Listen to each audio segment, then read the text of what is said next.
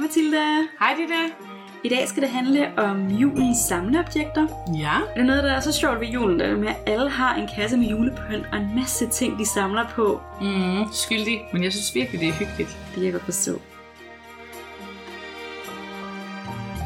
Når man tænker på julens samleobjekter, så er juleplatterne jo noget af det første, man tænker på. Det var Ja. det i hvert fald for mig. Ja, men det, det er jeg enig i. De første juleplatter de blev lavet af porcelænsfirmaet Binger Grøndal i 1895. Og Binger Grøndal de er jo blevet grundlagt i 1853 i København af Frederik Wilhelm Grøndal, som var figurmaler på den kongelige porcelænsfabrik, og brødrene Maja Hermann Bing og Jakob Hermann Bing. Fabrikkens tidligste produkter det var øh, sådan små figurer efter Bertel Thorvaldsens statuer og enkelte brugsgenstande. Men fra ca. 1860 og frem, der begyndte de at fremstille spisestel. De er især kendt for hejerstillet fra 1888 og mågestillet fra 1892. Ja. Og det var Jakob Hermann Bings søn, Harald Bing, der overtog firmaet, som fik ideen til de første øh, af fabrikkens mange juleplatter mm. i 1895.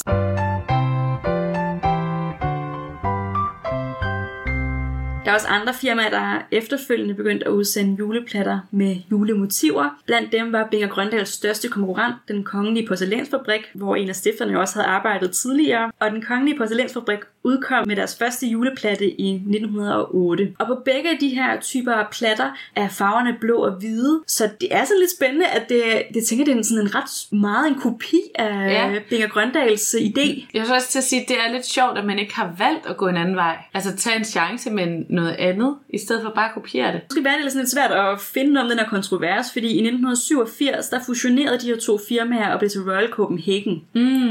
Øh, Og der bliver faktisk stadig udgivet forskellige juleplatter, både under navnet Royal Copenhagen og Binger Grøndal.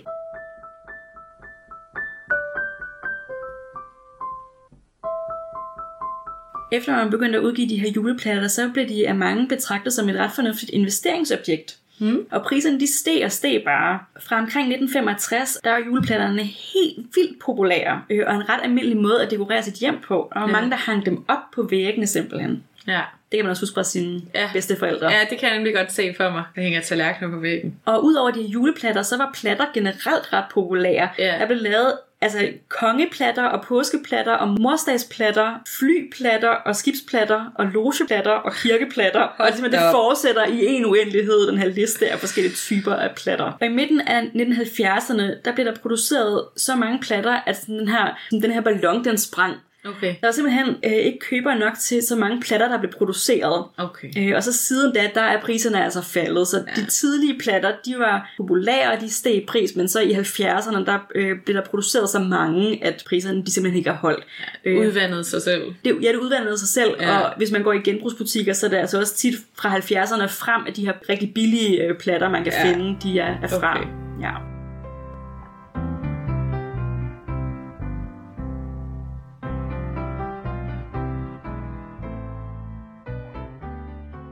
Den oprindelige platte for Binger Grøndal fra 1895, den blev der kun lavet 400 eksemplarer af. Okay. Så den er altså super, super sjælden. Ja. Ja, det må man sige. ja, og jeg har set den til salg til lige knap 29.000 kroner. Hold da op. Så øh, hvis man har sådan en liggende derhjemme, så er det altså bare med at Få den solgt. få den solgt. Eller pas godt på den. så har det været en rigtig god investering i hvert fald. Ja. Og hvert år, der har juleplanen jo et nyt motiv. Mm. Øh, og det var meget forskelligt gennem tiderne, hvad man har, har valgt på årets juleplatte. Mm. Kendetegnene for Binger Grøndals juleplatter er især den folkelige danske jul, og fokus har altså ikke så meget været på kristne motiver. Nej. Nogle af de mest almindelige motiver på de her juleplatter fra Binger Grøndal, det er snelandskaber med forskellige dyr. Det er også tit øh, kirkerne set udefra, eller familiehygge med eller uden juletræ. Ja. Der er også flere af platterne, der har julens transportmidler som motiver. Det er rutebiler, tog og færger. Okay. Mm. Nå. Øh, Det er julepyntede gader, det er julens post eller julemanden og nisser. Ja. I særlige år så er det sådan historiske motiver, der er på de her juleplatter. Blandt andet Lillebæltsbroens indvielse i 1935. Ja, fedt. Øh, ja. Det var sådan året, der gik. Ja. Platte.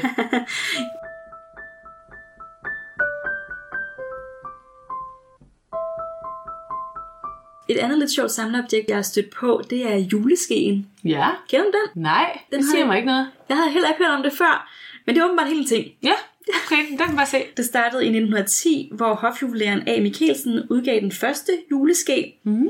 Og det er simpelthen det, det lyder som. En ske med et julemotiv. Ja. De er jo fremstillet i sterlingsølv, som er forgyldt. Okay. Motivet på den første juleske var stjernen over Bethlehem Mhm. mm. øh, og ordet jul, der var for enden af skaftet. Okay, så det minder lidt om juleplatterne på den måde. Ja, Mhm. mm. det er lidt nogle af de samme øh, motiver, der også øh, går igen. Ja, Øh, og oprindeligt så var det ting som sådan en engangsfortægelse, altså lad os lave en ske til jul. okay. Øh. Øh, men det var en kæmpe succes, så de næste år der lavede de flere skeer okay. Okay. med andre motiver. Ja, Øh, og så var en juletradition altså skabt. Hvert år var det en ny kunstner, der blev valgt til at designe årets juleske, og det var frit valg med motiv øh, og farver, man ville bruge. Mm. Øh, som regel var det unge, lovende kunstnere, der blev valgt, så de kunne få en øh, mulighed for at få deres design ud i verden. Mm.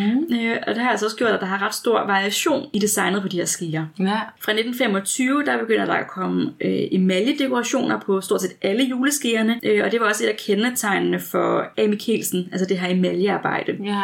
Ja, og de her juleskær, de har altså været populære samleobjekter op igennem tiden. Faktisk så meget, at fra 1980 til 1991, der lavede man også teskeer og kagegafler med det samme motiv, så man ligesom kunne have lidt mere af et sæt. Nå, fedt nok. Mm. Ja.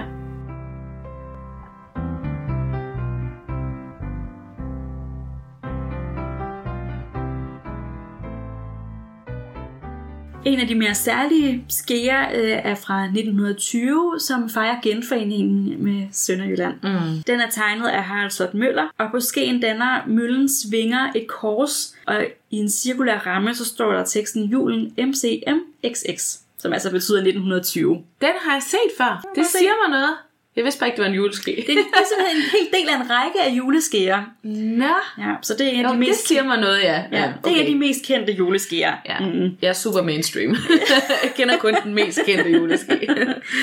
Øh, og de her møllevinger refererer øh, til Dybel Mølle, og midt på skaftet der er Flensborgs byvåben og ordene trods alt. Og nedenunder det der er Slesvigs byvåben. Og det gør altså den her ske sådan en lille smule politisk.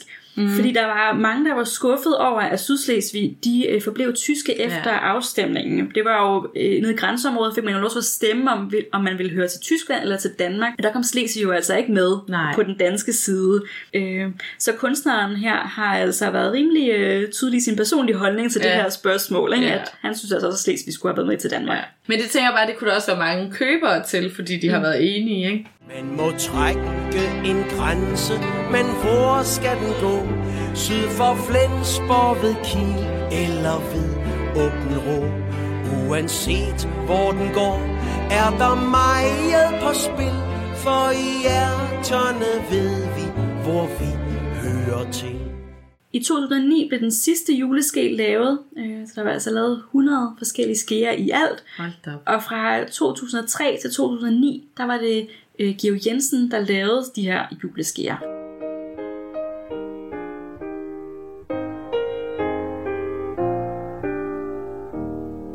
Og Georg Jensen, de står også bag flere af julens samleobjekter.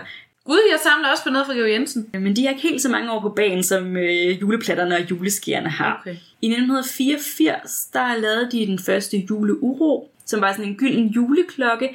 Og hver år siden da, der har de så lavet forskellige af de her, som man kan hænge på træet eller rundt omkring i sit hjem. Og måske særligt er de kendt for lyseholderne til juletræet. Dem samler jeg jo også på. Men det er min fasters fortjeneste, for hun gav mig en, da jeg var, altså, jeg er lige ved at sige et år. Og den begyndte de at lave i 1990. Nå, Så det er faktisk, du har faktisk været med næsten helt fra starten.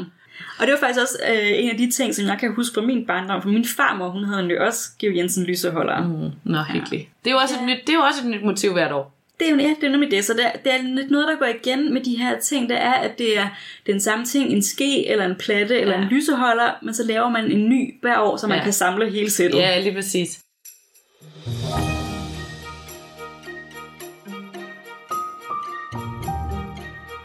Og det var et lille udpluk af julens samleobjekter, der er jo mange andre, vi ikke kunne nå at få med i dag. Og jeg vil jo snakke lidt om julegavens historie i morgen. Det vil jeg glæde mig til. Jamen også mig. Vi ses i morgen. Det gør vi.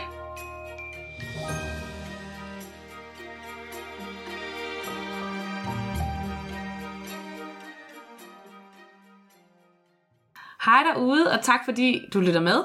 Vi vil blive helt vildt glade, hvis du gad at gå ind i din podcast-app og give os en anmeldelse, så andre også kan finde vores podcast. Og kan man give stjerner, så hold endelig ikke igen. Helst fem, ikke? Glædelig jul. Glædelig jul!